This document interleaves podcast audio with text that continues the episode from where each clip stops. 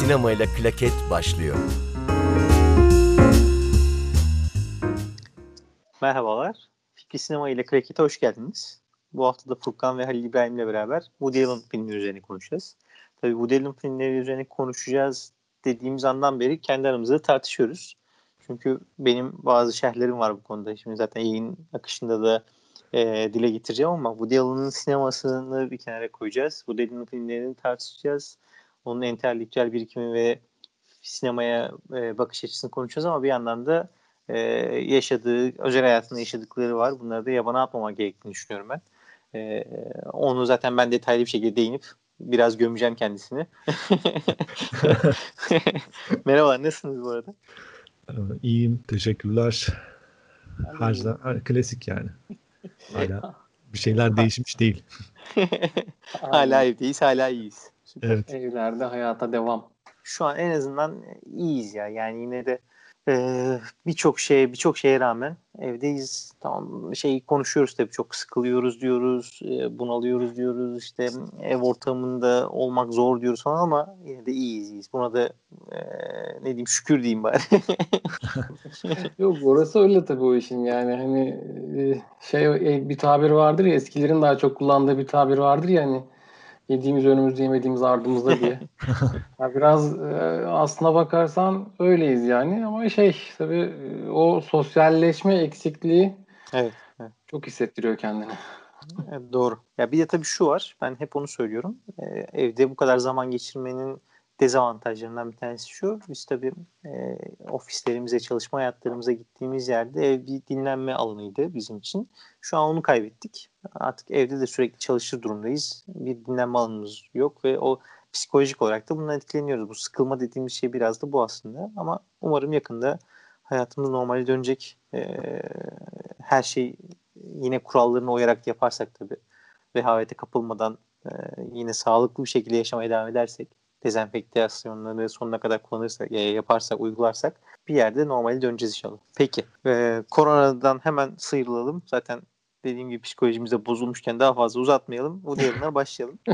e, şimdi tabii Woody Allen sineması deyince e, geniş bir yelpazesi var. E, en çok aklımıza kalan filmleri de belli ama şimdi Woody Allen deyince Annie Hall, Manhattan filmleri e, fazlasıyla öne çıkan filmler. Ama son zamanlarda da e, Woody Allen tabii belli bir yaşın üstüne geldikten sonra artık kendi o, daha az oynadığı, e, yeni nesil oyuncuları daha fazla kullandığı filmlerde aslında e, eski filmleri kadar konuşulur. Hatta onların da önüne çıkar hale geldi. E, işte mesela Paris'te Gece Yarısı özellikle çok sevilen filmlerden bir tanesi. Roma'da Aşk öyle. İşte Blue Yasmin'le e, Irrational Man de aynı şekilde. Bunları da zaten yayın akışında konuşacağız. Ee, şöyle başlayalım. Woody Allen nasıl bir yönetmendir sizce? Furkan'la başlayalım. Evet. Şimdi Woody Allen kariyerine baktığımızda bir 50 seneden fazla yönetmenlik, yazarlık yapıyor. Ve halen daha üretmeye devam ediyor. Geçen sene ya da ondan önceki sene de bir filmi çıkmıştı hatta. Yani çok güncel de tutabilen kendini bir yönetmen. Filmografisine baktığımda ben tabii hepsini izleme şansım olmadı maalesef. Belki izleyen vardır bilmiyorum ama zor çünkü yüze yakın içinde bulunduğu projesi var ve 55-60 tane de sanırım uzun metrajlı kendisinin yazıp yönettiği film var. İlk filmlerinde özellikle biraz daha benim gözüme çarpan izlediklerimden yola çıkarak söylüyorum bunu. Daha çok konuşkan, gürültülü, e, sürekli nefes almadan konuşan hatta karakterlerin ağırlıkta olduğu, sürekli söyleyecek bir şeyleri olan bir karakterlerin olduğu şeklinde bir sunumu var. Şimdi ise özellikle Match Point'ten sonra sanırım daha e, konuşma seviyesi diyelim ya da daha az konuşan filmleri var. E, ilk filmlerindeki bir de ilk filmlerindeki özelliklerinden birisi aslında belki de bütün filmlerindeki özelliklerinden birisi hep otobiyografik öğelere yer veriyor olması. Kendi hayatından çeşitli izlekler bulunduruyor filmleri. Özellikle benim en sevdiğim filmi sanırım izlediklerim arasında Hall olabilir. Annie Hall'la da Manhattan bende özellikle çok birbirine bağlantılı ve sanki birbirinin devamı filmmiş gibi bir hissedebiliyorum. Hep birbirine de karıştırırım ben o iki filmi hı hı, şeyi hı. Manhattan'la Annie Hall'ı. Sonra iki yıl zaten çekilmiş filmler zaten bunlar. İki, iki yıl bir de hani şehir güzellemesini çok yapan hmm. bir yönetmen. Özellikle Doğru. ilk filmlerinde Manhattan, New York Hı-hı. özellikle bunların güzellemesini görüyoruz. Sonra Paris, Roma, Barcelona mimariyi de çok iyi kullanan bir yönetmen. Şehrin Hı-hı. mimarisi, filmlerini güzel yansıtan bir yönetmen. Onun dışında önemli bulduğum bir detay da şu benim e, entelektüel bir sineması var. Karakterlerine baktığımızda hayata dair soruları olan, bunları da çeşitli felsefi dayanaklara dayandırıp o şekilde konuşmalarına yansıtan ve hayatına yansıtan karakterler var. Hatta eleştirdiği ve tiye aldığı kesim de genelde entelijansiye dediğimiz o kesimdeki insanlar. Hani entelektüel ve entel diye böyle ayrım vardır ya. İşte tartışılan bir konudur. Hı hı. Entel diyebileceğimiz o karakterleri tiye alır. Onlar benim çok e, güldüğüm noktalar filminde. Şey Peki yapalım. Halil İbrahim'e de şunu sorayım. Peki sence abi yakın dönem filmleri mi Woody Allen'ı daha iyi yansıtıyor ya da daha iyi buluyorsun yoksa eski o Manhattan in Hall dönemindeki filmleri mi? Yani aslında e, Annie Hall, Manhattan, e, Hannah Her Sisters gibi artık herkesin bildiği e, isimlerini e, filmleri var. Bir de aralarda böyle başka aslında komedi filmleri de var çok çünkü neredeyse her yıl hatta bazı yıllar iki tane e, ortalama her yıl bir film üretmiş bir e, sinema insanından bahsediyoruz. E, ya şöyle diyebiliriz belki e, başlangıçtaki filmlerine göre e, tabii yaşı da ilerliyor. Belki son filmlerinde biraz daha e, hani kendi tarzını bulmak demeyeyim de e, artık tarzına... daha daha şey hani e, daha kendinden emin ve e, evet farklı tarzlara girmekten de korkmayan e, anlatacağını işte mesela diyoruz ya Annie Hall ve Manhattan filmi birbirine çok benziyor. Hannah and Her Sisters filmi de mesela e, atmosfer olarak bakın aynı aslında. E, bu tam olarak nereden sonra değişmiştir filmlerinde açıkçası ben de o kadarına vakıf değilim ama e, belki böyle bir şey yapılabilir, değerlendirme yapılabilir. Çünkü hani olgunlaşmak demiyorum. Çünkü ilk zamanlarındaki filmlerinde de bir yönetmen olarak e, zaten birçok filmin e, senaryosu da kendi elinden çıkmış. E, hatta tamamı galiba yanlış bilmiyorsam kendisinin yazdığı ama kendisinin yönetmediği filmler var ama kendi yönettiği filmlerin hepsini kendisi yazdı herhalde. İlk zamanlarından beri zaten bir şekilde hani Furkan'ın da dediği gibi neye dokunmak istediğini, neye değinmek istediğini bilen, yoğun diyaloglar yazan, e, yazdığı diyaloglarla da bir şekilde düşündüren bir yönetmen. Yani öyle çok bir toyluk dönemi de aslında olmamış. Zaten ikili ilişkiler üzerinde gözlemlerle e, ilerliyor ki en güçlü e, yanı bu. E, bu konuda da ben çok hani bir, bir nasıl desem bir şey değiştiği, değiştirdiğini ya da değiştirebildiğini zannetmiyorum. Ee, sadece daha fazla belki, daha farklı bakış açılarından detaylandırmıştır yani dediğin gibi zaten aslında senaryolarını yazdığı filmler ve özellikle Manhattan ve Annie Hall'da gördüğümüz gibi sanki daha biyografik filmler. Kendilerinin kendini de anlattığını hissettiğimiz, öyle bize onu düşündüren filmler. Ve ben burada bu gecenin kötü polisi olarak ya da bu yayının diyeyim, bu yayının bu yayının arayı orayı keseriz. Bu yayının kötü polisi olarak şunu da söyleyeyim. Ee, biyografi filmleri gibi hissediyoruz doğru ama gerçekten Woody Allen'ın o mudur kısmında benim itirazlarım var e, entelektüel birikimi olan bir adam, zeki bir adam doğru ama bir yandan da e, özellikle Manhattan Annie Hall'da kendini e, çok seksi gösteren bir adam. En azından öyle hisseden bir adam. E, bu konuda e, özgüveni yüksek olan bir adam. E, yani bu, bunları da böyle film, bence biraz da e, fantezi dünyasını yansıttığı filmler olarak görüyorum ben. İtirazınızı bekliyorum da. bu böyle itiraz edilebilecek bir şey mi değil mi o konuda çok muğlaktayım açıkçası. Hani Woody normal hayatta vakit geçiriyor olsam herhalde buna daha net cevap verebilirdim ama öyle bir izlenim var. Katılıyorum açıkçası. ama e, şu var filmlerinde yazdıklarının daha doğrusu senaryolarına baktığımızda alıntıları, konuşmaları, karakterlerin konuşmaları bize şey veriyor.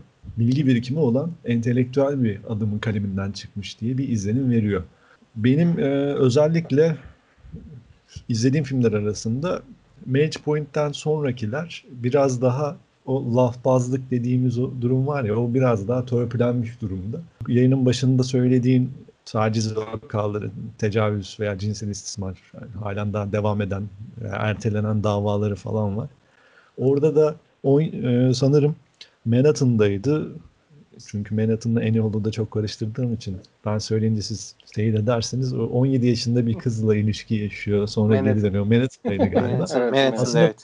Evet buna dair de şeyler veriyor filmlerinde. Aslında bunu anlatıyor bir yan bir yandan da filmlerinde. Ama bunu tiye alıyorum işte. O biraz muğlak. Hani bunu böyle çok olumsuz bir şeymiş gibi de vermiyor filmde. Yani olsun. Ahmet Ahmet sabırsızlanıyor yalnız ben o sesleri istiyorum yani.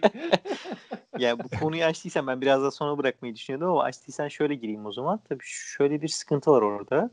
Ee, okuduğumuz kadarıyla tabii o dönemleri yaşamadık ama okuduğumuz kadarıyla işte kızıyla olan e, velayet davasını alma sırasında eşi işte velayet davası açtığında bildiğim kadarıyla okuduğum kadarıyla o davada aslında e, Woody Allen'ın kızına tacizde bulunduğu belgeleniyor. Hatta o yüzden anneye veriliyor kızın velayeti falan. Aslında çok da e, ispatlanmamış durumlar değil. Bu şartlarda bile Woody Allen'ın dediğin gibi filmlerinde de işte 17 yaşında bir kızla çıkıyor. Bunu belki normalleştiriyor.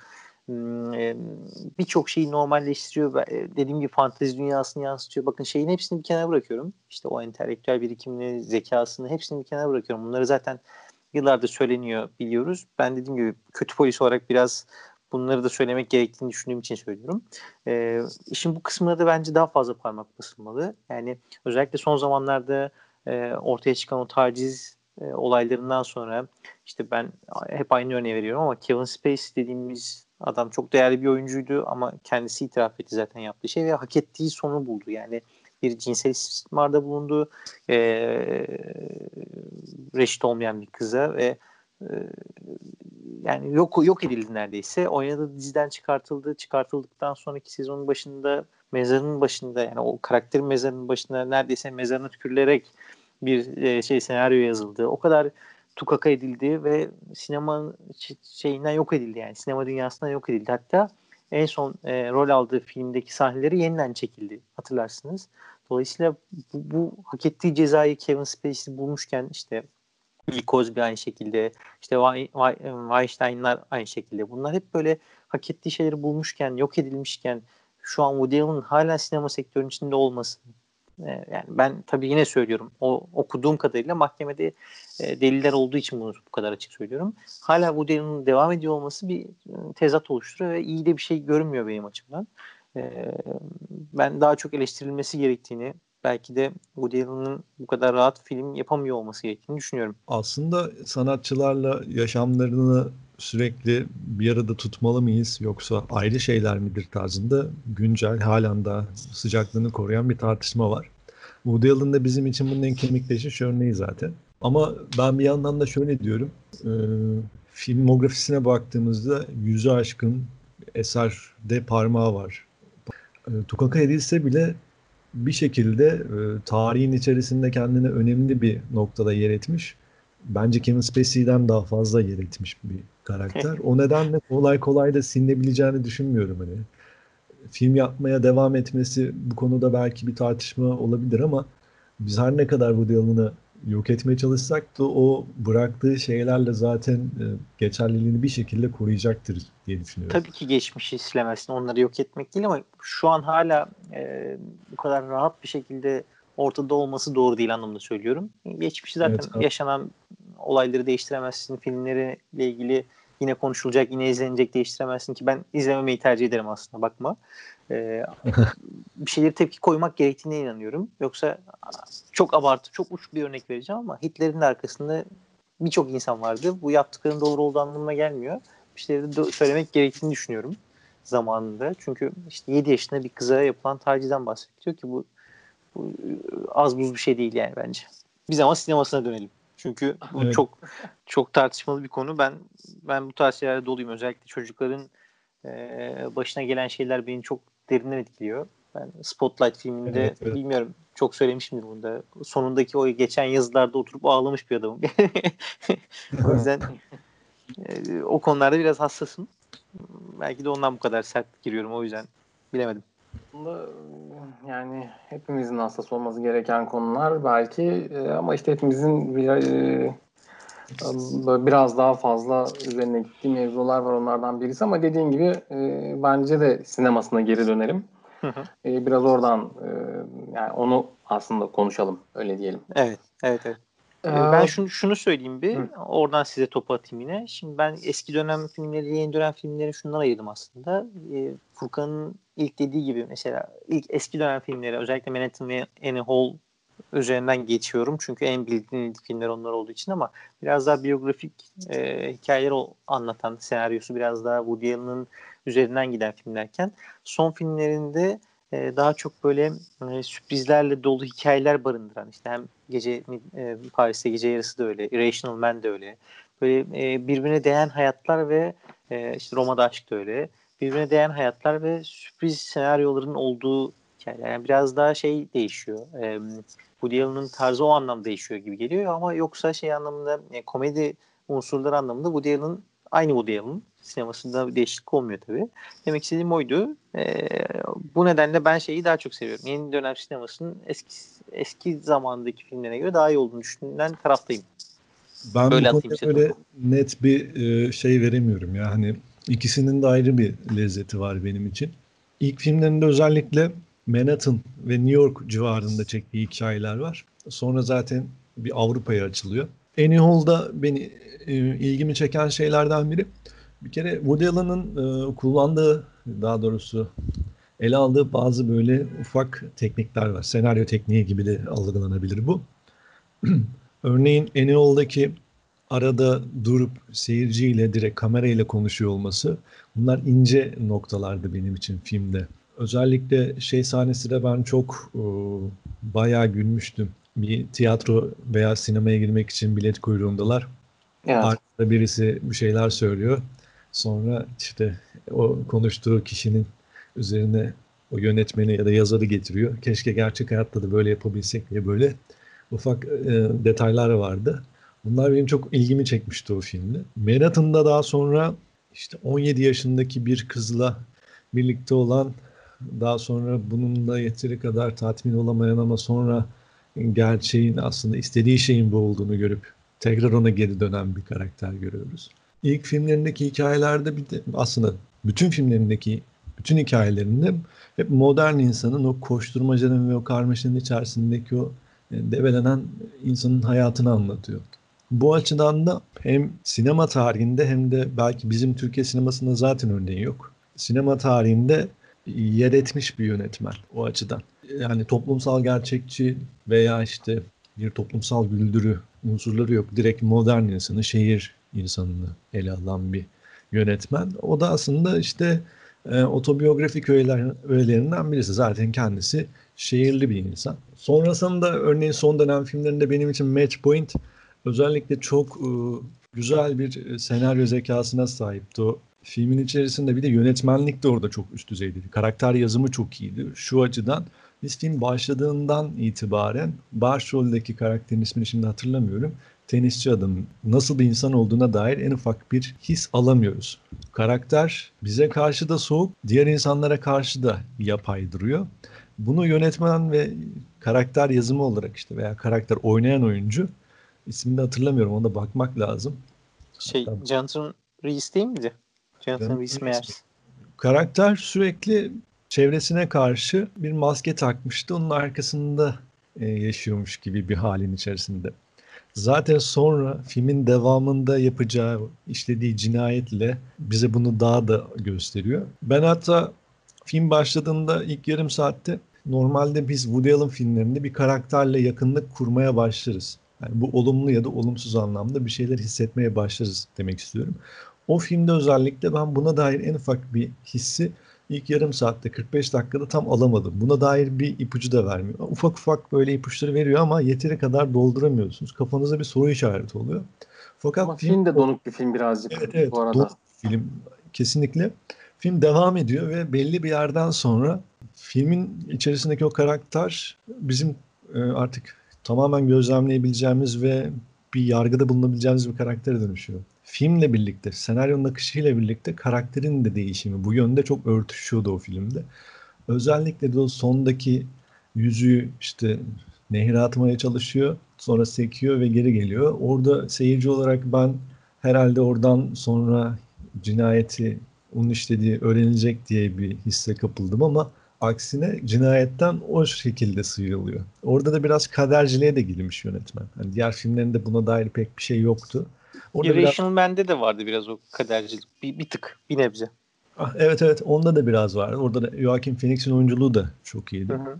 Ee, Joaquin Phoenix'in oradaki oyunculuğundan da bahsedecek olursak orada da yine felsefe profesörü, yine anlattığı şeyler, filmin anlattığı şeyler, karakterin anlattığı dersteki şeylerden biz hani yine Woody Allen'ın entelektüel kimliğini de görüyoruz. Bunlar da güzel detaylardı benim için.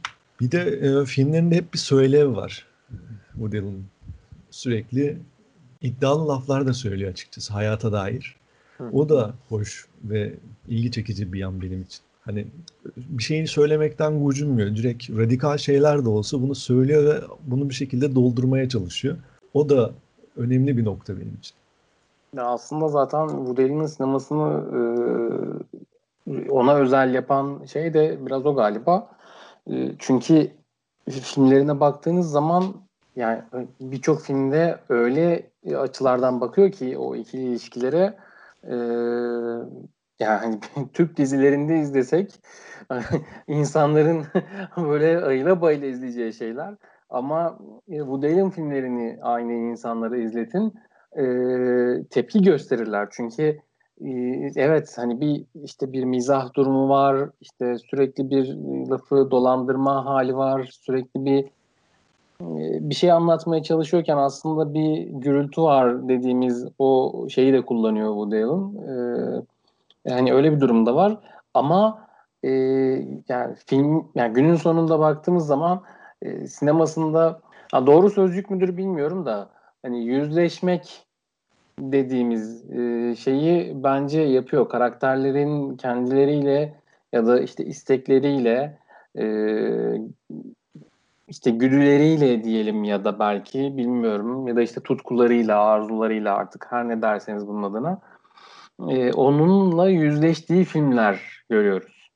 E, ve bir şekilde filmin sonunda e, bu tutkulara rağmen ya da bu tutkularla birlikte e, ya da e, evet bu tutkular var ama e, şeklinde finaller görüyoruz. Yani Midnight in Paris'in sonunda da e, bir e, ilişki bitiyor. E, işte Hannah and Her Sisters'ta da mesela bir ilişki bitiyor. Ama bu ikisindeki ilişkilerin hani bitiş şekilleri farklı. Ama bir, bir şekilde e, işlediği konuyu gerçekçileştirmeyi başarıyor. E, ki burada e, yani ben o konuda çok e, vakıf bir insan değilimdir ama psikolojik bir altyapı, psikolojik bir e, okumayla e, gidilse e, çok daha fazla şeyden bahsedebiliriz belki bugün. E, çünkü e, hani çok fazla detay var. Yani e, Irrational Man'de de mesela işte adamın e, filmin başladığı andan itibaren tam bir e, Kazanova olarak betimlenip e, ama işte e, işte çok güzel e, öğrencisinin kendisine o kadar asılmasına rağmen hiç yüz vermemesi. Ama işte e, bir başka kadınla birlikte olurken önce işte bir iktidarsızlık yaşaması. Daha sonra ise e, işte çeşitli süreçlerden geçtikten sonra işiyle ilgili de e, hem işi hem özel hayatıyla ilgili ki işte filmde bir de e, o cinayet kısmı da var. E, ki yine burada da var cinayet bu arada. Yani bir şeyleri başardıktan sonra daha farklı bir adama dönüşmesi. Yani bu, bunlar belki işte o psikolojik alt metin e, okunsa çok daha fazla e, ipucu verecek şeyler. Bir de Furkan en başta şey demiştim. E, yeni filmlerinde o lafbazlık dediğimiz olay çok fazla yok demişti ama ben buna pek katılmıyorum. E, sadece bu konudaki tarzı, yöntemi birazcık değişmiş. Yani en başta e, evet keşke gerçek hayatta da böyle olsaydı deyip adamın hakkında konuştuğu yazarı bir anda e, işte bir paravanın arkasından çıkarıp e, onunla tanıştırıp e, onun ağzından işte hayır aslında benim eserlerimi okumamışsınız. Hiçbir şey de bilmiyorsunuz falan gibi bir ifadeyle bunu karşılaması var. Ama mesela işte yani Midnight in Paris'te e, bütün bir Avrupa sanat tarihini görüyoruz herhalde. Evet, hani evet. bakınca. E, ve hepsinin ağzından bir şeyler dinliyorsunuz e, mutlaka. İşte e, Throne with Love filminden e, baktığınız zaman filmin içinde yani sürekli bir tartışma var. Hani eşcinsellikten tutun çok eşliliğe kadar e, her şeyin sürekli konuşulduğu bir film. E, Vicky Cristina Barcelona hakeza e, öyle yani e, yine böyle tek eşliğin, çok eşliğin çok fazla tartışıldığı ve işte e, hani tabiri caizse özellikle bir ara kimin elinin kimin cebinde belli olmadığı bir e, film. E, ama işte hani adam bunları sorgulamayı seviyor ve e, o lafbazlık belki e, o gürültülü ve işte çok hızlı hani bombardımana tutan e, karakterler ve diyaloglar yok ama o tartışmalar hiç bitmiyor. Yani sürekli olarak e, belki bunu e, işte filmlerin yaptığı dönemlerin güncel işte aktüel tartışmalarını değerlendirerek de yapıyor olabilir. Ama mutlaka ve mutlaka bir tartışma var. Mutlaka birilerinin ağzından bir şeyleri söyletme durumu var yani. Hani şey deriz ya e, Michael Bay'di sanırım mutlaka bir sosyal mesaj verecek. İlla bir şey verecek yapacak filan deriz ya hani e, onun için. Ya bu birazcık e, Woody Allen'da hani işte kimisi milliyetçi sosyal mesajlar verir. Kimisi toplumsal böyle daha işte şu an aklıma gelmiyor ama belki daha felsefik sosyal mesajlar olabilir bilmiyorum.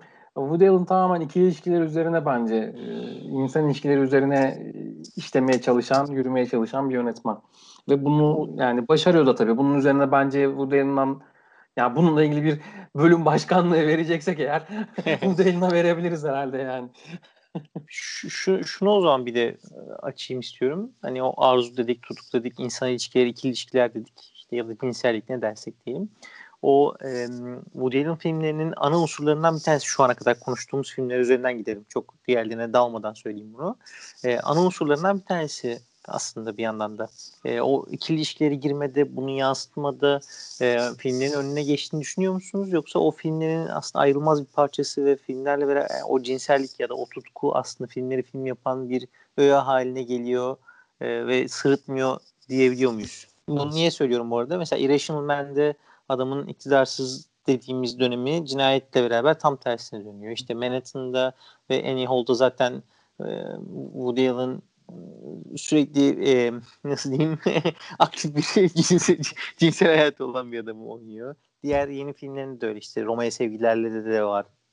Bunu, bu, ne, ne düşünüyorsunuz bu konuda? Özellikle ben filmlerindeki bu ilişki durumlarının ayrılmaz bir parçası olarak görüyorum. Çünkü zaten sinemasında bir direk varsa, iki üç tane direk varsa bu direklerden birisi bu ilişkiler zaten. O da yine modern insanın yaşadığı duygu durum bozukluklarının bayağı üst seviyede olduğu çeşitli ilişkilerle bunları zaten anlatıyor. Sorgulamaları da zaten hayata dair sorgulamaları da hep ilişkiler üzerinden oluyor. İlişkiler de zaten her zaman kaçınılmaz bir noktada olarak hayatımızda. Yani arkadaş ilişkileri veya ikili ilişkiler hep ayrılmaz bir parçası. Woody Allen filmlerinde de bu bu söylevler bunlar üzerinden gerçekleşiyor zaten.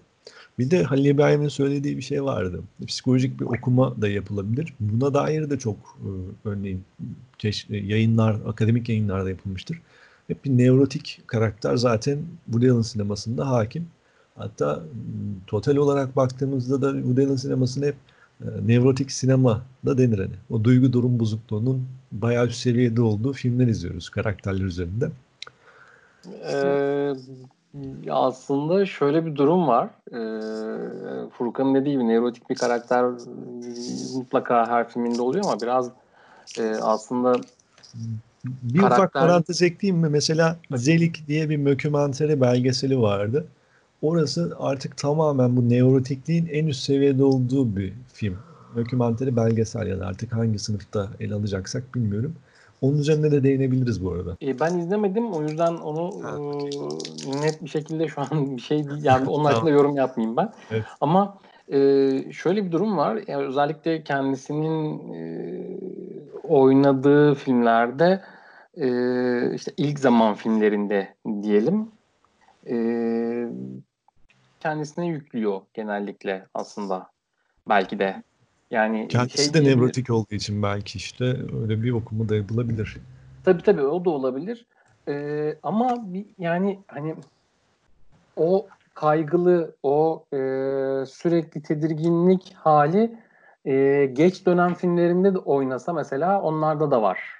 İşte hani o Roma filminde mesela işte uçaktaki evet. bir sahnesi vardı falan gibi böyle Hı-hı. örnekleri arttırılabilir. Midnight in Paris'te de yani hani e, olan sohbetlerde e, hep şey sürekli bir şeylerden yakınan bir karakter zaten.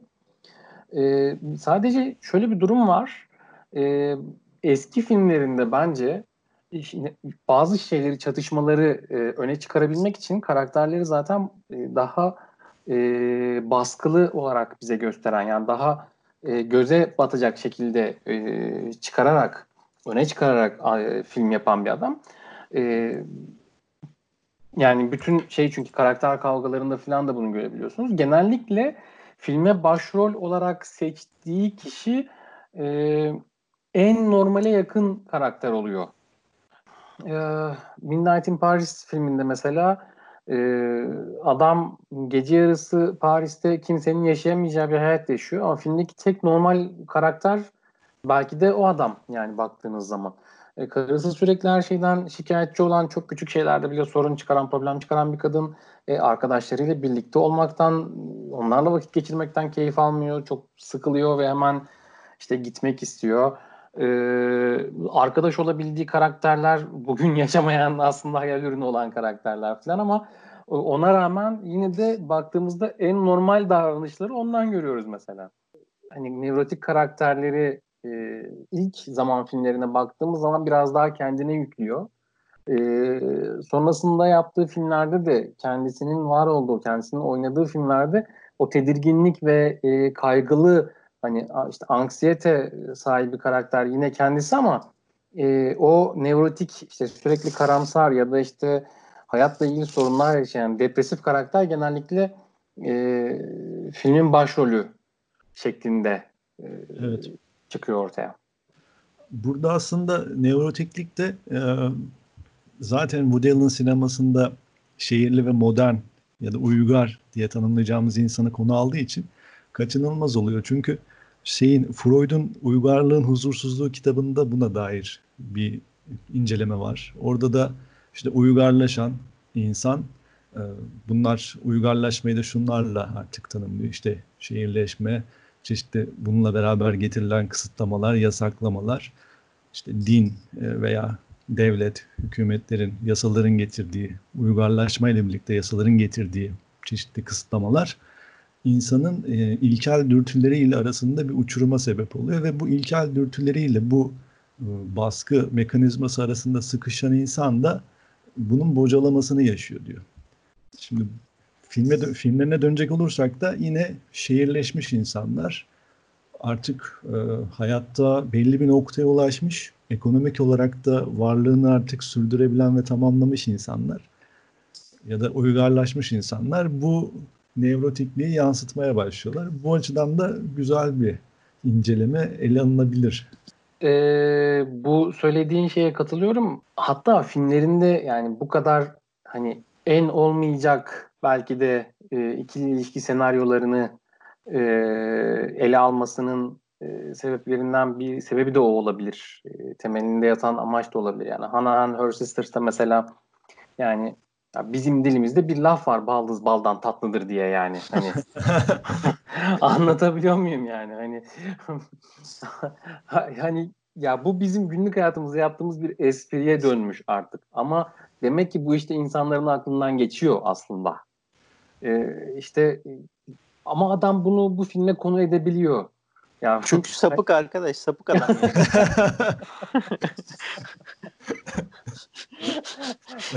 Kusura bakmayın kaçtım Hayır, artık. yani-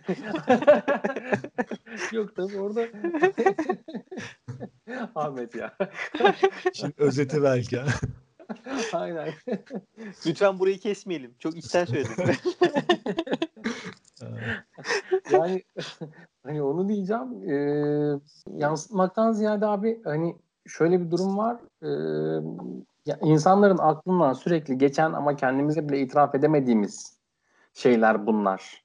Ya bakın işte bunlarla yüzleşin kafasında bir duruşu olduğunu düşünüyorum. Yani aklından bunların geçtiğini düşünüyorum ben. O işte Furkan'ın söylediği o kadar o göndermeleri bilmem neleri falan yaparken de biraz belki bu yüzden yapıyor. Aslında bu yönüyle baktığınız zaman e, hani tamam evet entelektüel seviyesi yüksek e, ama biraz e, böyle tepeden bakan biraz e, ukala Evet. bir duruş olduğu da söylenebilir. Hem fikrim. Bunda da hem fikrim. Yani o özellikle yine Annie Hall, Manhattan ve yeni filmler gibi kıyaslar hale geldim ben ama biraz yayının akışını da bozmak istemiyorum artık oraya geldiğimiz için. Annie Hall ve Manhattan gibi filmlerinde daha böyle hani biyografik diyoruz ve kendinde çok zeki ve üstten bakan daha böyle entelektüelliğiyle övünen e, dediğin gibi üstten bakıp e, diğerlerini biraz daha altta gören bir adam. İğneleyici laflarında bile bunu hissediyoruz. E, aslında kendini bir tık yukarı atıyor.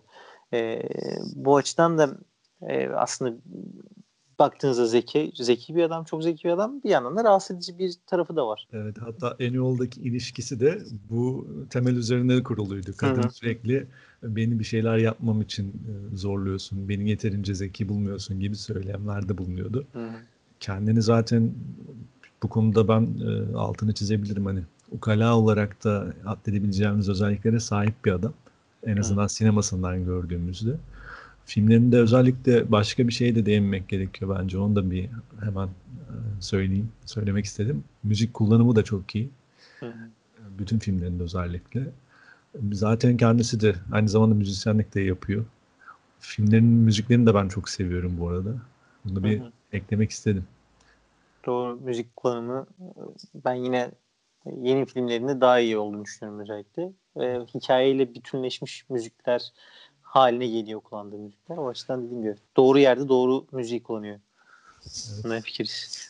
Bir de tabii şu var. Ben yine işte eski filmler, yeni filmler dememin sebeplerinden bir tanesi de şu. O işte e, Woody Allen'ın gençliğinde kendi oynadığı daha biyografik tarzda olan filmlerde e, hikayesi, anlattığı şey e, hayatın içinden olan ve e, iğneleyici laflarla olan senaryolar. Evet, bir adamın dediğin gibi entelektüel bir adamın e, psikolojik duygu durumunu yansıtan filmler. Ama son dönemdeki filmler aslında ya senaryosuyla ya oyuncu kadrosuyla ya e, içindeki karakterlerle biraz daha sansasyonel e, olan filmler diyebiliriz. Yani işte Midnight in Paris'te işte Hemingway'den tutun Salvador Dali'ye birçok karakter var. Dönemin önemli kişileri Fitzgerald'a kadar birçok önemli kişi var.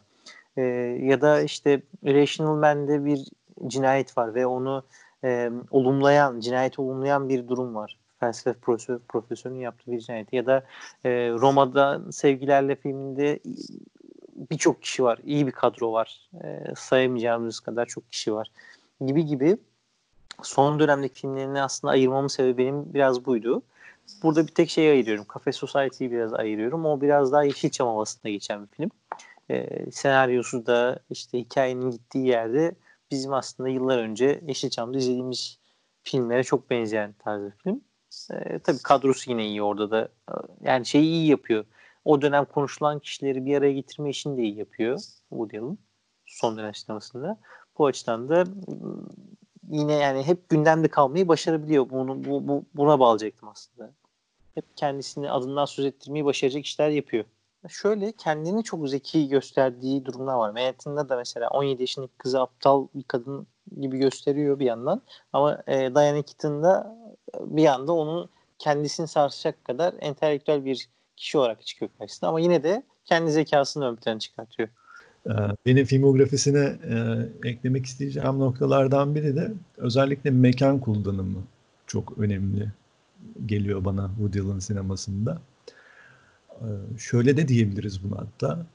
e, şehri şehirleri bir mekan olarak kullanıyor işte. Bunu örneğin banklar üzerinde şehirdeki işte güzel banklar üzerinde sohbet eden, sorunlarını çözmeye çalışan kadınlarla erkekler, şehrin sokaklarının örneğin Midnight in Paris'te başlarken bir belgesele de başlıyormuşuz gibi. Sanki bir Paris belgeseline başlıyormuşuz gibi bir şehrin bütün noktalarını gösteren bir işte kadraj alarak başlayan bir film. Bunlar da e, sinemasında kendine özgün olarak karşımıza çıkan noktalar. Ki aynısı Manhattan'da da vardı bu arada. Yüksek binaları gösteriyordu filmin girişinde. Evet evet. Bunu özellikle çok e, yapıyor. Şehirleri seviyor aslında. Şehirli insanın olmayı da seviyor. Zaten bunun sorgulamasını da Manhattan'da, Annie da yapıyor işte. Buradan taşınalım, hayır ben Manhattan'a aşığım falan tarzında diyaloglar yapıyor. İşte Paris'te bir gece yarısında adamın tekrar Paris'te yaşamak için karar vermesi filmin sonunda. Veya işte e, Barcelona, Barcelona'da e, filmin sonunda kadının Barcelona'dan ayrılacak olmasından dolayı getiren gelen bir hüzün var. Şehirlere aşık bir adam. Aynen öyle yani ortam olarak e, ya bunu şey diyebiliriz aslında hani biraz background olarak zaten e, şehirleri kullanıyor ama hani biraz nasıl desem e, hani büyük e, çerçeve olarak yani e, asıl sınırları çizdiği e, yani asıl sınırları belirlediği yer galiba orası. Hani Manhattan'dan bahsediyorsa Manhattan şehrindeki insanların yaşam tarzını e, hani aslında hani en baştan bize bir case çiziyor, bir kalıp veriyor. Diyor ki bu şehirdeki hayattan bahsedeceğim ben. Ve bunu yaparken hani o işin e, tarihini de hesaba katıyor belki de e, belki de o günkü işte yaşam şartlarıyla sadece ele alıyor. Bir yandan tabii Woody Allen'ın derdi aslında zaten o şehirli entelektüel adamın hikayesi ya. Yani o yüzden bu kadar hem dediğin gibi Furkan şehirleri seviyor e, hem de zaten o şehirli adamın hikayesini ön plana çıkarmaya çalışıyor. Yani Roma'ya sev e, özür dilerim. Paris'te gece yarısında e, işte şehirli bir yazar. İşte Irrational Man'de bir e, felsefe pro- profesörü. İşte Manhattan ve Annie Hall'da e, işte kendisi zaten yine şehirli kendisi. Dolayısıyla hep o o şehirlerde yaşayan o entelektüel seviyesi belli bir seviyenin üstünde olan adamların ya da kişilerin diyeyim e, hikayesini anlatmayı seviyor. E, filmlerin ana temel unsuru da burada bence. Evet. Örneğin e, filmografisinde bunların dışında farklı bir şekilde konumlanmış bir filmi de var. O da Zelik. Buna mockumentary belgesel deniyor. Mockumentary belgeselden de biraz böyle bahsedecek olursak kurgu olan bir hikayeyi belgeselmiş ve gerçekmiş gibi anlatan filmlere deniyor. Bu en son e, böyle bir şeyi Kutlu Ataman'ın ben Ay'a Seyahatini izlemiştim. İzlediniz mi onu bilmiyorum. Orada da böyle işte. Bu gerçek bir hikayeye dayanmaktadır diyor. E, ve Erzincan'dan Ay'a seyahat etmeye çalışan bir grubu hikayesini anlatıyor. Orada bir işte tesis kurulmuş falan böyle bir bunu gerçekmiş gibi anlatıyor. Ama bir yandan gülüyorsunuz yani komik bir yanıyla da. Coen'lerin Fargo filmi ve dizisi de aynı şekilde gerçek bir hikaye. Ama buradaki şey şu e, işleyiş Fargo'da biraz daha film gibi. Bunlar, film gibiydi evet. Evet Doğru. de belgesel gibi işte. Arada Doğru. konuşmacılar giriyor. E, eski zamanda işte şöyle şöyle olmuştu. Yani ileriki şu anki zamandan birisi o dönem yaşanmışları anlatıyor falan. Zelik'te de e, tanımlayacak olursak da işte bu kalemun insan diyeceğimiz bir adamın hikayesini anlatıyor. Ötekileşmiş ve bu ötekileşmesinin ardından da sürekli girdiği ortamlarda e, başkasıymış gibi davranmaya çalışan bir adamın hikayesini anlatıyor. Örneğin işte bir yanda golfçu oluyor, bir yandan psikiyatrist oluyor. Bunu da işte şeye dayandırıyor. İlkokul dönemindeyken arkadaşı arkadaşlarıyla sohbet ederken mobilik okumadık okumadığı için eleştiriyorlar ve o da artık her şeyi okuyormuş gibi veya her şeyi biliyormuş gibi girdiği ortamda o ortamın kimliğine bürünüyor. Ama işin komik tarafı da şu. Örneğin e, karaktere girdiğinde bir anda sakalları falan uzuyor. İşte yani tipi falan da değişiyor ve o konu hakkında bilgisi de olmaya başlıyor. Falan. bu komik kılan kısmı zaten. Yani, filmde bunun üzerine bir inceleme aslında. Bu da tabii psikiyatrik okumaya da e, giriyor. zaten doktorlar geliyor, terapistler geliyor filmde ve bunun üzerine de çeşitli söylerler oluyor. Çok geride kalmış böyle pek bilinmeyen bir film olarak karşımıza çıkıyor ama bence çok önemli izledik. Zaten şey galiba e, yani e, hani mockumentary dediğimiz hı hı. ya da işte e, onun hakkında da biraz bilgi verelim bu arada. Evet, evet. E, sahte belgesel ya da işte e, hani o, o türde bir e, şey bir kurgu yapıp aslında onu bir belgeselmişçesine yaptığımız şeyler yani filmler e, ki tam da Woody Allen'ın aslında e, tarzına uygun da bir e, alan yani hani öyle de diyebiliriz. Benim e, şimdi o zaman size bir sorum var. E, şimdi Woody Allen sinemasından bahsediyoruz. İşte şehirleşmiş, şehirli insanın hikayesini anlatan bir yönetmen. Ve güldürüsünü de bunun üzerine kuran bir yönetmen. Bize döndüğümüzde yani Türkiye sinemasına döndüğümüzde Kemal Sunal'a baktığımızda işte şu anda herhalde en çok kabul gören ve herkesin ortak olarak hemfikir olduğu işte komedi filmleri olarak söylüyorum bunu. Kemal Sunal filmleridir herhalde.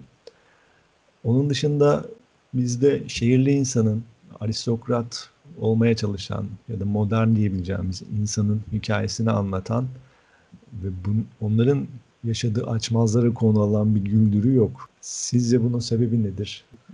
Burada ben bir araya gireyim. Şöyle tabii bizim özellikle Türk sinemasının son dönemlerdeki komedi filmlerinin e, nasıl diyeyim Recep İvedik tarzı filmler olduğunu düşünüyorum. Yani bunu e, aşağılamak ya da kötülemek olarak söylemiyorum ama bir tarz olarak ona döndü. Yani bir şey bir karakter e, kendini halk karakteri olarak, halk adam olarak tanımlayan bir karakter ve onun etrafındaki bir komedi unsurları, e, skeçler halinde dönen komedi unsurları. Ama dediğin gibi Kemal Sunal zamanlı ya da Zeki Alasya Metin Akpınar'ın kabarelerine dönersen e, o dönem aslında bir şehirli insan ya da e, yine halk adamı ama işte orta direği anlatan hikayeler var. Tabi onların derdi şey değil. E, Woody Allen'ın entelektüel adamın içsel acılarını, sancılarını, cinsel hayatını e, o e, entelektüel birikimiyle yaşadığı ilişkilerdeki sorunlarını anlatıyor ama Kemal Sunal e, biraz daha e, Orta Direk Şaban'da mesela geçim sıkıntısını anlatıyor. Ya da KDV Şaban'da yine geçim sıkıntısına giriyor. Yani o Orta Direk ve bir, bir tık altında yaşayan halk kesiminin yaşadığı geçim sıkıntısı ve diğer sorunlara değiniyor. E, dediğin tarzı komedi Zeki Alasya ile Metin Akpınar kabelerinde biraz yapıyor. E, ikili ilişkilere de giriyorlar. O şehirli insanın e, yaşadığı e, insan ilişkilerine de değiniyorlar. Ama yine o bir entelektüel birikimle beraber yaşadıkları o e, psikolojik sorunlar ya da e, kendi içlerindeki çıkmazlardan ziyade e, olabildiğince sadece ilişkilere yöneliyorlar. E, ama bu da bizim bence e, içinde bulunduğumuz coğrafyadan, e, kendi kültürümüzden kaynaklı bir durum. Biz zaten hiçbir zaman o şehirli entelektüel adamı e, ön plana çıkardığımız, övdüğümüz bir e, coğrafyaya sahip değiliz. Hatta hatırlarsınız belki eski Yeşilçam filmlerinde o belli bir entelektüel seviyesinin üzerindeki karakterler işte fularlı, burnu büyük e, ve şey insanlar olarak sınıflanır. E, şeyden ana karakterden uzak e, baş dalga karakter... geçilen bir karakter olarak. Evet evet dalga geçilen bir karakter olarak e, lanse edilir. Halktan kopuk ve uzak olarak gösterilir. Dolayısıyla bizim zaten kültürümüzde yani en azından sinema kültürümüzde ya da bu e, son dönem e, yaşadığımız e, çevresel faktörlerle beraber baktığında çok da o, e, o adamla ilgilenmiyoruz aslında. O adamın hikayesini dert etmiyoruz. Woody Allen biraz da o adamın hikayesini dert ediyor. O yüzden komedilerimizin farkı biraz da bundan. Ama e, şeyi de yabana atmamak lazım. Yani Kemal Sunal ve o dediğim gibi o dönemdeki Zeki Alasya Metin Akpınar komedilerin de e, kendi çapında en azından bir o dönemin o, o anın insana değinmek e, olarak Woody Allen'dan aşağı kalır tarafı yok diye düşünüyorum. Ben burada ufak bir iki e, katkı yapabilirim belki. Yani o da şöyle. E, şimdi bir defa zaten entelektüel sözcüğüne e, hala alerjisi var bizim milletimizin. Böyle bir evet. sorunumuz var. Yani sevmiyor Türk insanı yani yapacak bir şey yok. Bu, bu, bu mevzu açıldığı zaman ben matbaanın icadına keşfine kadar gidiyorum yani o yüzden çok detaya girmeyeyim ama bu konuda biraz doluyum çünkü. Çok da detaya girmeyeyim ama öyle bir durumumuz var. O yüzden ne Yeşilçam'da ne de e, bugünkü e, sinemamızda ben çok da öyle e, yani hani sadece komedi değil herhangi bir türde e, belgeselde dahil buna yani herhangi bir e, entelektüel birikimi böyle e, üstlenebilecek ya da bunu böyle anlatabilecek, e, bunu ifade etmeye çalışabilecek, ifade edebilecek demiyorum, ifade etmeye çalışabilecek bir e, potansiyel ben göremiyorum açıkçası. E, ama Ahmet'in dediği gibi daha e, hani Kemal Sunal filmlerinde olduğu gibi e, daha halk e, sorunlarıyla ilgilenen ki yani işte hani Şaban karakterini e, bir işte e, halk kahramanı diyeyim yapan unsur budur. Hatta öyle ki e, aa, hangi filmiydi? Atla Gel Şaban filminde e, aslında karakterin adı Şaban değil. E, filmde Şaban adında kimse yok.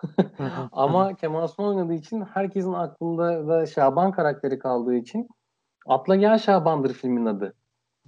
Ya, karakterin adı Şaban değildir ama aslında baktığınız zaman. Yani hani bu, bu, bu kadar e, ezbere ve bu kadar işte sevdiğimiz bir şeyin peşinden gitmeye meyilli bir e, halkımız var. E ki işte o Neşeli Günler ya da işte ona benzer filmlerde de hani biz duygusal bir milletiz ve o duyguları seviyoruz. Yani işte e, üzülen insana destek olmayı, e, sevinen insanda da ay aman ya ne güzel sevindiler bak işte şeklinde e, mutlu olmayı seven bir milletiz. O yüzden o filmler e, hala da işte yani e, o dönem sinemaydı. Bugün belki dizilerde hala ben aslında e, yine insanları ağlatan trajedi de, de, diyebileceğimiz e, olaylar e, konu ediliyor. E, orada şöyle bir belki şey olabilir. Hani komedi filmleri konusunda zaten çok e, kuşak da değişti, tür de değişti. Ahmet'in dediği gibi Recep İvedik türü e, bir komedi sinemamız var. Yani işte ya baktığınız zaman komedi sinemamızın e, son zamanki örnekleri e, yani Cem Yılmaz'ın sinemalarda gösterilen stand-up'ı e, Çakallarla Dans e, Kutsal Damacana yani Recep İvedik hani seriler bunlar. Yani Maskeli Beşler Irak hani şey, yani da Maskeli Beşler serisi diyelim yani işte. Bir tek istisna ben kendi adıma şunu söyleyebilirim. Tarzını da üslubunu da sevdiğim bir insan aslında Ata Demirer. Onun e, yaptığı filmleri biraz daha ben e, seviyorum. Biraz daha bendeki yeri farklı. Çünkü ne olursa olsun hani komik bulunabilir, bulunmayabilir ama hani o kadar da belden aşağı espri yapmayan, evet çok yöresel kalıyor belki, işte şiveyle komedi yapıyor belki ama e, yine de aramızdan birisinin bir şekilde bu coğrafyanın bir insanını hani o, o bölgenin insanlarını gözetleyip gözlemleyip onların alışkanlıklarıyla onlardan birisini e, karşımıza getirebiliyor bir e, komedi unsuru olarak ki yani bence naif de kalıyor aslında. Yani bir belki o farklı bir yere koyulabilir. Onun haricinde ben çok da öyle e, dediğim gibi yani entelektüel kelimesine zaten bir alerjisi olan bir toplum olduğumuz için maalesef e, çok da öyle bir imkanımız yok. Zaten son dönem Türk filmlerinde dram dışında iyi çekilmiş bir türden de bahsedemeyiz ki ne korku ne e, komedi bunların hiçbirini e, Türk sineması için son dönem Türk sineması için iyi iyi olarak nitelendiremeyiz. Ama şunu sadece söyleyeyim Kemal Sunal ve Zeki Alasimit hakkında dedim ama bizde tabii bir yandan da o entelektüel adamın özellikle o Yeşilçam dönemi için söyleyeyim e, siyasi bir ayağı da oluyordu. O yüzden aslında bu kadar rahat komedide çıkmıyordu. Yani işte mesela Cüneyt Arkın'ın e, gazeteci oynadığı e, birkaç film var. Aslında kendi birikimi olan halkla ilgili yine sorunları anlatan o entelektüel birikimini anlatmaya çalışan ya da Tarık Akan'ın da aynı şekilde. Ama bir yandan da bu adamlar hep bir ezilme durumunda kalan ya da o siyasi otorite tarafından baskı altına alınan karakterler olduğu için e, Woody Allen rahatlığında bir yaşamları olmamasından ötürü bizim komediden ziyade dram tarafına kayıyorlardı. E, yine söylüyorum coğrafyadan kaynaklı bir durum var tabii ki. Ya sadece coğrafya da değil orada şöyle bir durum da var. Ee, yani Cüneyt Arkın'ın e, mesela işte e, Gırgır Ali filmi mesela hatta o filmin adı da istasyondur aslında. E, Gırgır Ali karakterin adıdır. e, işte Hülya Koçit'le beraber çektikleri film. Evet. O film bence güzel bir komedidir aslında. E, Evet. Ki filmin siyasi yönü de çok güçlüdür. E, hakeza e, Tarık Akan'la birlikte yine Cüneyt Arkın oynadığı ve maden işçilerine e, maden işçilerin canlandırdıkları bir film vardı. E, Cüneyt Arkın zaten Yıkılmayan Adam diye bir filmi var. Yani ya o bir komedi değil bu arada. yani son saydığım ikisi bir kom- komedi filmi değil kesinlikle. Yanlış anlaşılmasın. Ee, hani öyle bir film var yani filmin bazı diyalogları böyle paragraf hani. Anlatabiliyor Ben- muyum? Ben Cüneyt Arkın sinemasını çok severim zaten bu arada. E- Evet evet yani ben bence de iyi bir e, filmografisi var. Ee, şunu söyleyeceğim coğrafyadan ziyade şöyle bir fark var. Woody Allen ikili ilişkilerden dışarı çıkan bir adam değil. Ee, yani bizim komedi filmlerimiz çok da ikili ilişkiler üzerinden giden komedi filmleri değil.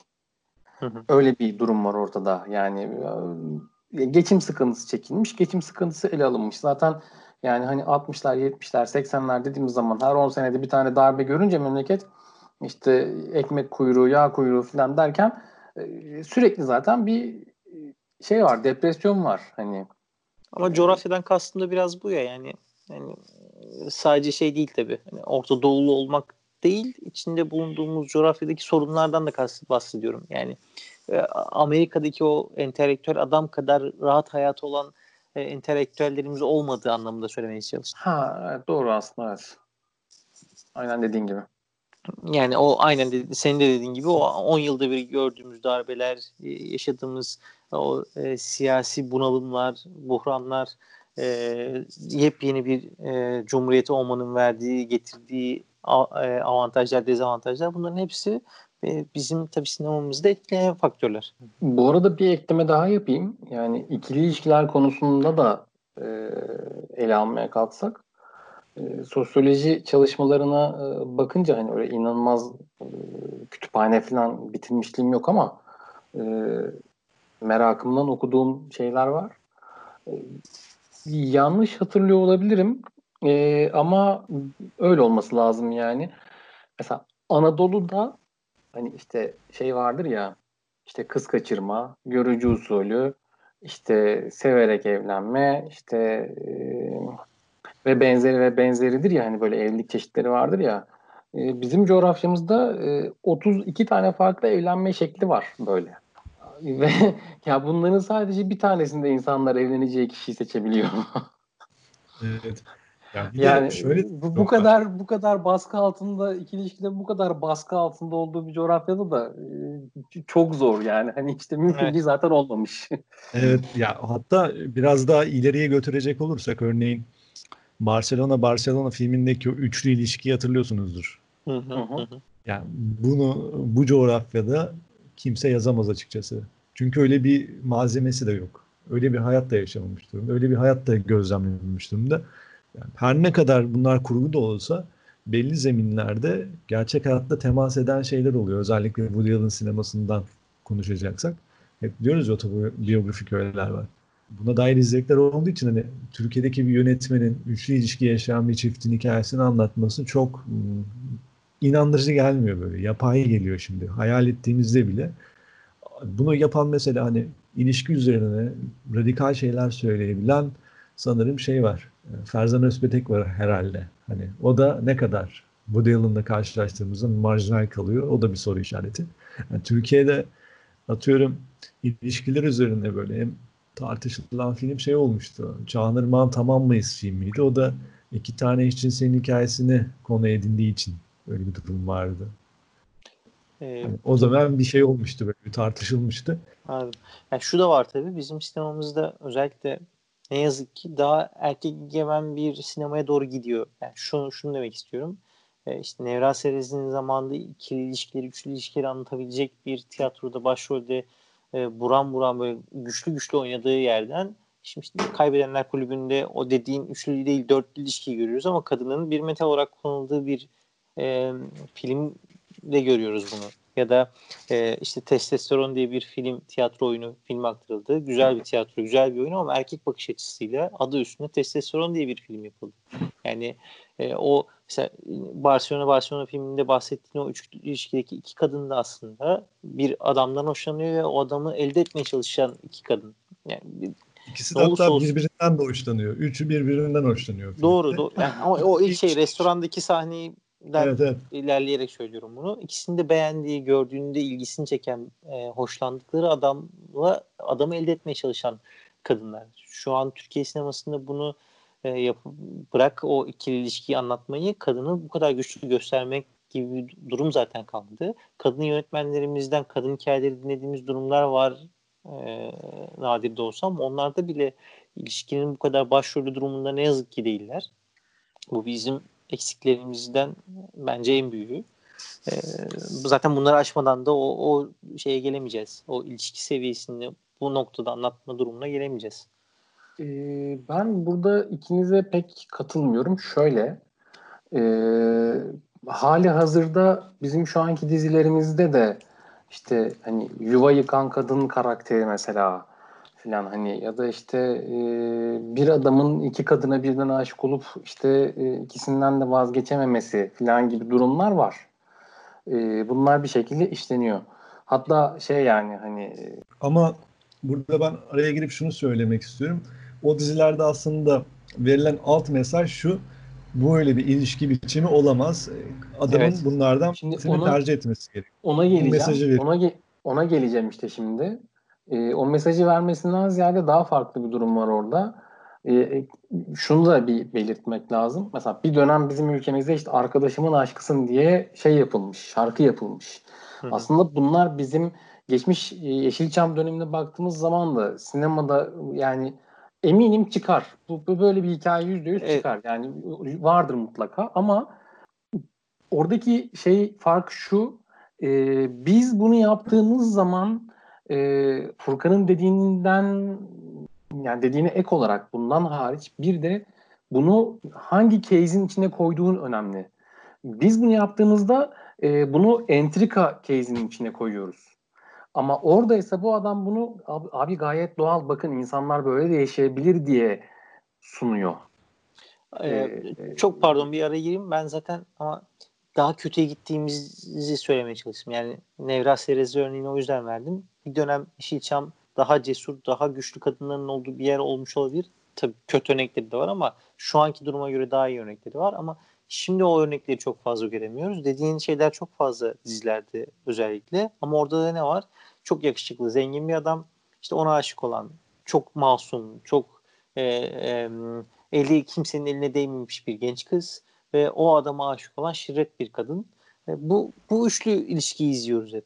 Şu anki durumdan bahsediyorum. Ama e, nasıl diyeyim? Şu örneği de vereyim mesela. E, ilişkiler üzerine aşk Haybeden Gerçeküstü Aşk diye Yılmaz Erdoğan'la Demet Akbağ'ın bir oyunu var. O da mesela güncel bir oyun ama geçmişle karşılaştırdığında o bile e, bir erkek yiyemem bir oyun aslında. Kadının çok konuşması, ilişkiyi yıpratan taraf olmasını anlatır biraz da. Her ne kadar iki taraftan da bakıyor olsa da. Demek istediğim buydu yani. Bugüne geldikçe Türk sineması bir, daha da erkek yiyemem bir hale geldiğini düşünüyorum ben karakter bazında baktığında. Ya aslında ben de e, şey söylemiyorum hani e, açıkçası çok e, yani sizin dediğiniz kadın erkek e, dengesi üzerinden bir e, değerlendirme yapmıyorum yani. Ben sadece şeyi söylüyorum. Bu hikayeler şu anda da var. Bizim sinemamızda da var. Bir şekilde bizim yani bir şekilde bizim önümüzde önümüze geliyor yani bunlar aslında. Ee, sinemamızda da vardır. Ee, bugünkü dizilerimizde de var. Yani bugün gerçekten bugünkü sinemamızdan örnek veremiyorum çünkü çok az film yapıyoruz e, dizilere nazaran baktığımızda e, bir şekilde yaşıyor yani bu. Sadece e, işte o ortam farkından ötürü dediğim gibi hani birisi bunu e, bir ya biz bunu yaparken bunu bir entrika case'in içine koyuyoruz ve iyi ve kötü tanımlamaları üzerinden gidiyoruz. Ee, kesinlikle e, bunun doğal olarak karşılanabileceği gibi bir e, denge yok o senaryolarda yani. yani. Mutlaka bir taraf kötü, bir taraf iyi, bir taraf mağdur, bir taraf zalim olmak zorunda. Ama e, işte Woody Allen sinemasında e, o ilişkiyi normalize edebiliyor. Yani e, orada da yine bir senaryo sürecinden geçirmesi gerekiyor hatta. Çünkü e, tartıştığı şey aslında çok eşlilik. E, bunu da insanlar, yani bunu global olarak hani dünyada insanlar kabul etmiyor. O yüzden o bile aslında bunu bir senaryo sürecinden geçirmek gereği hissediyor. E, ve hikaye anlatırken ilk önce bir hikaye anlatıp bir işte etkilenme süreci anlatıp onu işte bir sebep bulup bahane bulup başka bir kenara kaldırıp işte bir başka insanla bir e, diyalog daha yazıp e, filmin sonunda belki işte bunları hepsini bir şekilde bir araya toparlıyor.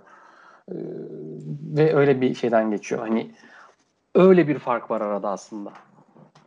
Ee, bunu sadece farkındalık olsun diye söyleyeceğim. Dediklerine itiraz etmek için değil ama ne yazık ki şu şu an daha çok gördüğüm şeyler özellikle e, ön plana çıkartan durumlar. Kadına şiddet işte e, e, genel olarak mafyatik diziler, e, mafyatik karakterler artık bize daha çok hakim.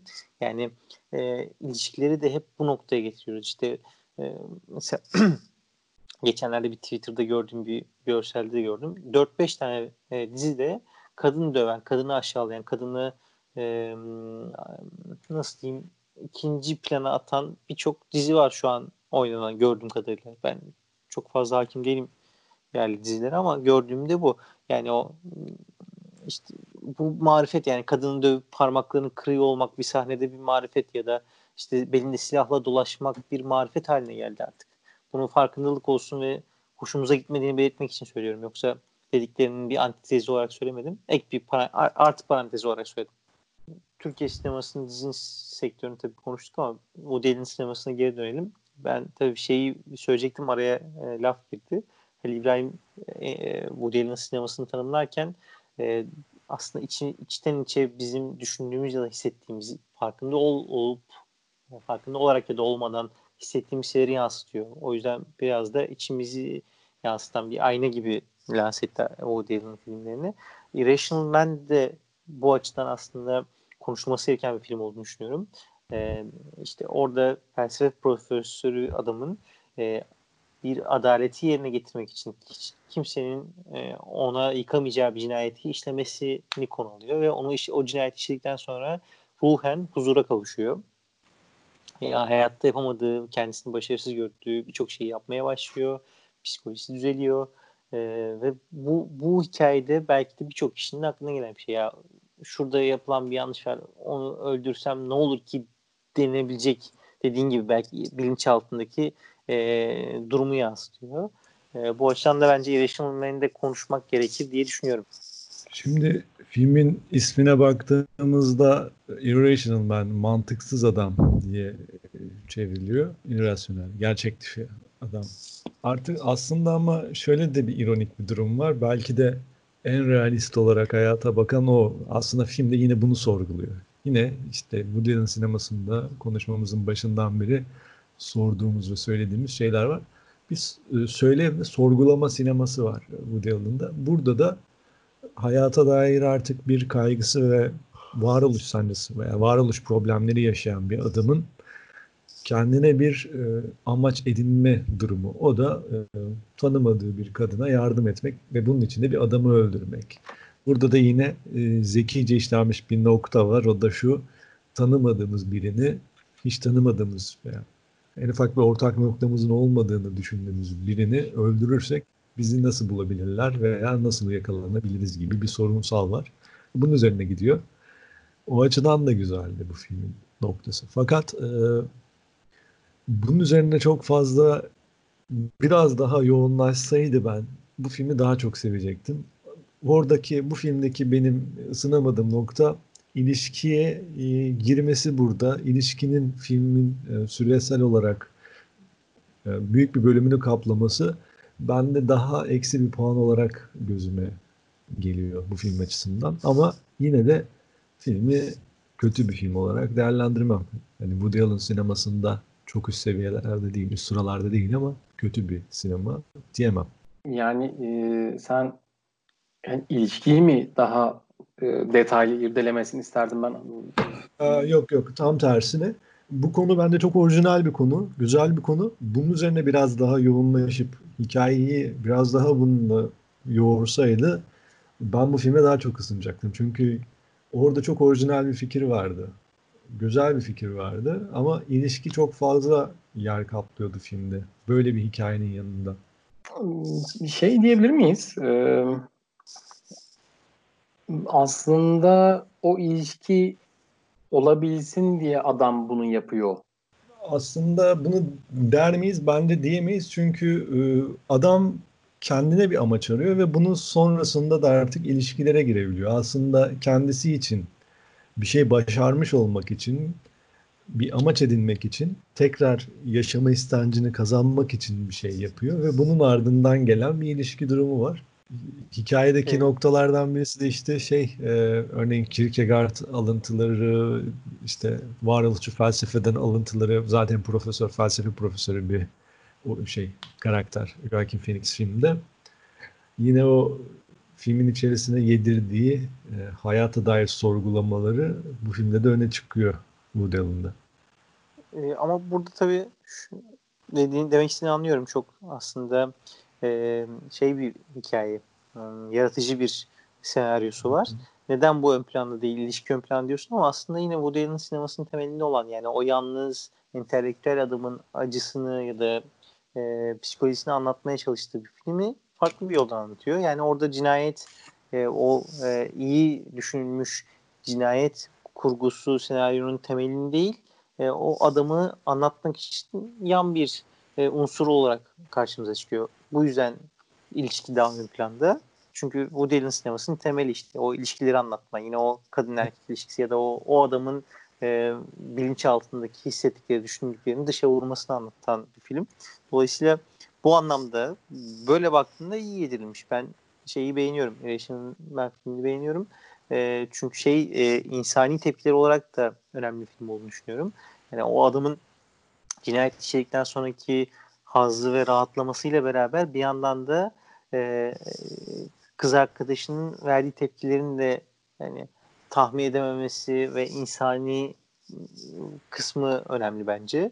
Film, filmin önemli kısımlarından bir tanesi de o. Her ne kadar ya, o, felsefe profesörü kişi Joaquin Phoenix'in canlandırdığı karakter hak, hukuk, adalet yerine bulduğu diye düşünse de aslında e, hiç o yapmaması gereken bir şey yapıyor ve e, bunu sevgilisi öğrendiğinde beklemediği bir tepkiyle karşılaşıyor. Adam bu kadar e, sert tepki beklemiyor. E, filmin gerçekçiliği de orada başlıyor aslında. E, sonuna kadar, son ana kadar. Final sahnesinde yine bir senin az önce söylediğin kader işi ortaya çıkıyor. Evet. Bir de burada bence kadın karakter üzerinde de e, konuşabiliriz. Aslında kadın karakter e, rutine bağlamış, monoton bir ilişki içerisinden sıkılmış, daha açık fikirli olduğunu iddia ediyor kendince. E, daha ne derler ona uçarı bir ilişkinin içerisine girmek istiyor. Sınırları zorlayan şeyler arıyor. Ama aslında kendiyle de bir şekilde yüzleşiyor kadın karakter. Çünkü bu kadar uçarı olamayacağını fark ediyor ve filmin sonunda tekrar eski erkek arkadaşına dönüyor. Demek istediğim oydu. Yani daha gerçekler yüzüne çarpınca ayakları yere basmaya başlıyor. Evet. Yani as aslında e, hani Woody Allen sinemasını e, tamamen ikili ilişkileri sorgulamak üzerine e, bir sinema o, o şeklinde kabul edersek e, filmde adamın yaptığı şeye e, ya o işlediği cinayetin e, ilişkilerine nasıl yansıdığını da görüyoruz. Kız tepki gösteriyor ve e, işte hatta ihbar etmek zorundayım falan diyor ama diğer taraftan mesela e, onunla bir işte ilişki yaşayan bir e, kadın daha var. O kadın da bununla kaçma planları yapıyor. Hı hı. Yani işin öbür tarafında öyle bir durum da var. Yani bence e, evet fikri güzel. Belki o fikri daha fazla da e, işleyebilirdi. Şimdi merakımdan biraz filmin süresine de baktım. E, 95 dakikalık bir film. E, daha uzun olabilirdi yani. Evet. E, ama e, yani o olay çevresinde e, aslında ikili ilişkiler üzerine sorgulanabilecek her şeyi sorgulamış bence. Yani buradan sonrasında e, biraz e, fazla olabilirdi yani. Bir de şu var şimdi Woody Allen sinemasında. Yine bu filmden de yola çıkarak bunu söyleyebiliriz.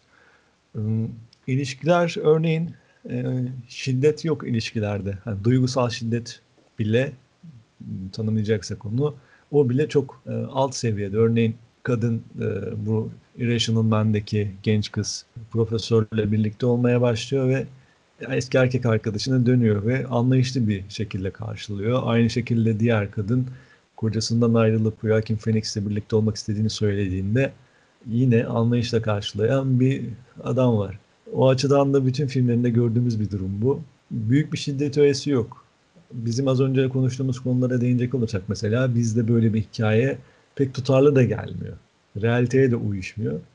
Bu da başka bir noktası. Bu da herhalde şununla alakalı olabilir. Ee, aslında e, gerçekten yalnızlaşmış insanlar konu ediniliyor. Hani bir ilişki içerisinde olsa da yalnız bir birey konu ediniyor aslında filmlere.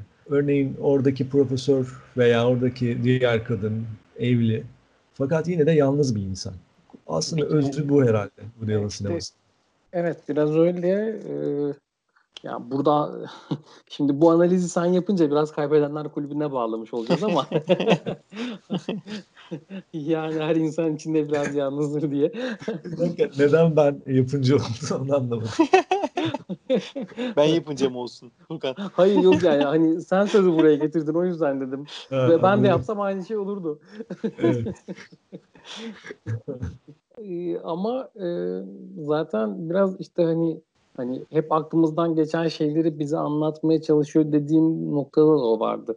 Yalnızlıktan ziyade yani kimseye söylemediğimiz, kendimize dair itiraf edemediğimiz düşüncelerimiz var ve bunları biz sadece kendi kafamızın içinde yaşıyoruz. Hani oradan bile dışarı çıkmıyor. Bazılarını biz bile duymuyoruz belki işte hani dediğimiz gibi farkında bile değiliz belki de.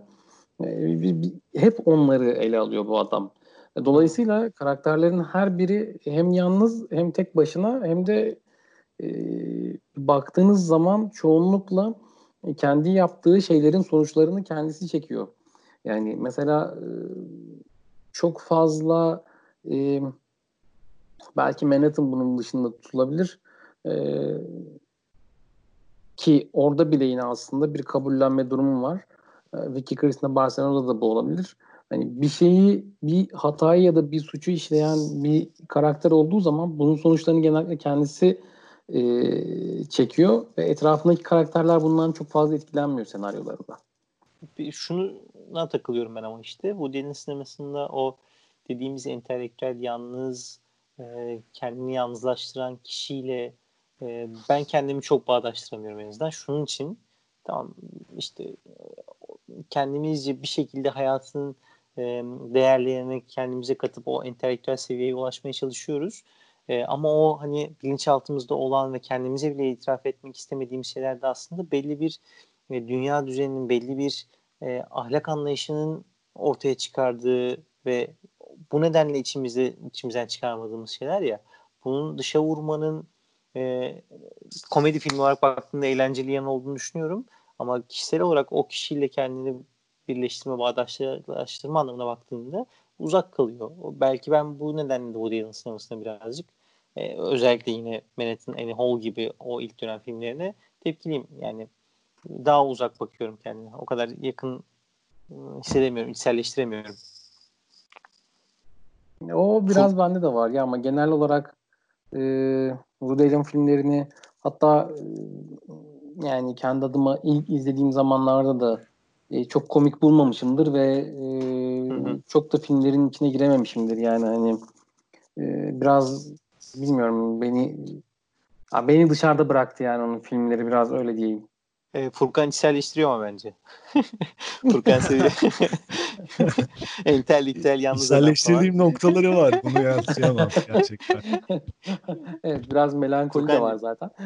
sen sen Woody Allen'ın yanında çok çok yakışıklı bir adamsın ya. Woody Allen boş ver.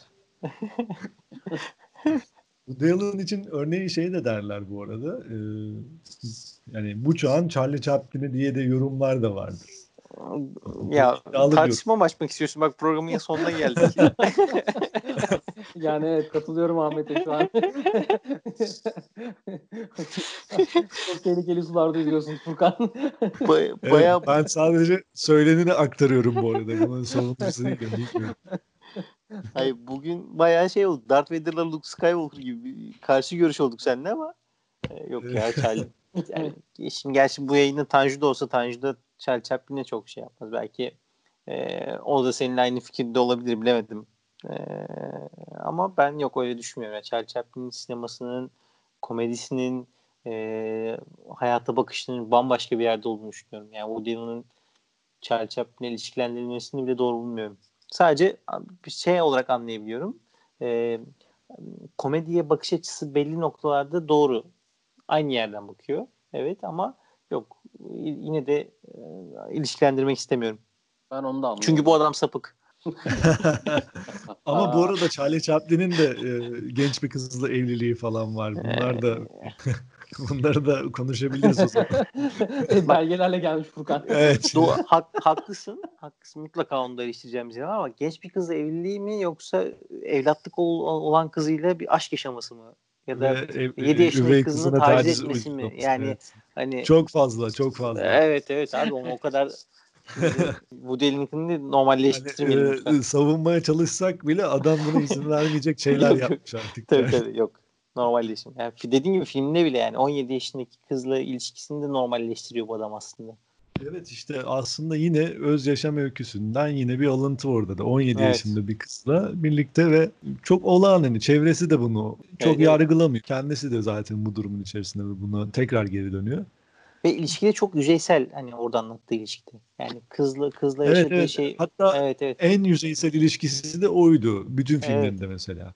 Sonra Diane Keaton'ı tanıdıktan sonra bir anda zaten ilişkinin yüzeyselliğine utanmaya bile başlıyor. Dörtlü dışarı çıktıkları sahneyi hatırlarsınız belki. Evet, evet. Diğerlerinin konuşmalarıyla kendi o genç kızla yaptığı konuşmaları karşılaştırıyor kafasında. Zaten mimiklerinden de onu görüyoruz. Utanıyor ya da utanıyor demeyeyim ama istediği şeyin o olmadığını fark ediyor. Ama bir yandan da oradaki o yüzeysel ilişkide başka bir şey buluyor tabii. Ne bulduğunu da biliyoruz. Evet. Bu konunun mesela diğer e, örneği de e, hani ilişkiler üzerine benim soru soran film olarak da aklıma e, Truffaut'un Julen Jim'i geliyor. Orada da örneğin o Barcelona Barcelona'dakinin tam karşı e, noktasında duran bir film. İşte bir kadın ve iki erkek var. Öyle bir ilişki biçimi anlatılıyor. Bunlar bence değerli filmler, e, soru soran filmler, irdeleyen, kurcalayan filmler. O açıdan bence çok önemli. Bence güzel bir kapanış cümlesi yaptın. Ufak ufak toparlayalım. Ee, senin bu cümlelerini de bağlayalım. Tabii ki bu Allen sinemasına baktığımızda e, ben her ne kadar şerh düştüğüm, itiraz ettiğim karakteriyle ilgili noktalar olsa da dediğin gibi geçmişi ya da yaptıklarının iyiliği ya da kötülüğünü değiştirecek durumlar yok burada. Yani sinemasını tartışırken kişiliğini bu noktada ayırabiliriz. Haklısın. Ee, o yüzden hani değerli olması da yani bir şeyler düşündürme anlamında, sorular sorma anlamında değerli olmasına itirazım yok. Yine de e, ben Cüneyt Arkın filmlerini tercih ediyorum. Size de söz vermeden kapatacağım. e, yani mutlaka değerli değerli yapımlar var ona itirazım yok ama e, bir gerçekleri de göz ardı etmemek gerektiğini düşünüyorum. E, Woody Allen sinemasının zaten yoksa tartışmanın da bir anlamı kalmaz. E, benim anlatmaya çalıştığım şey sadece buydu. E, güzel bir sohbet oldu. E, bayağı da e, kaliteli bir vakit geçirdiğimi düşünüyorum ben. Güzel tartıştık yani. İyi geçirdik. E, ağzınıza sağlık. Teşekkür ederim. E, haftaya görüşmek üzere. Fikri Sinema ile Klaket sona erdi.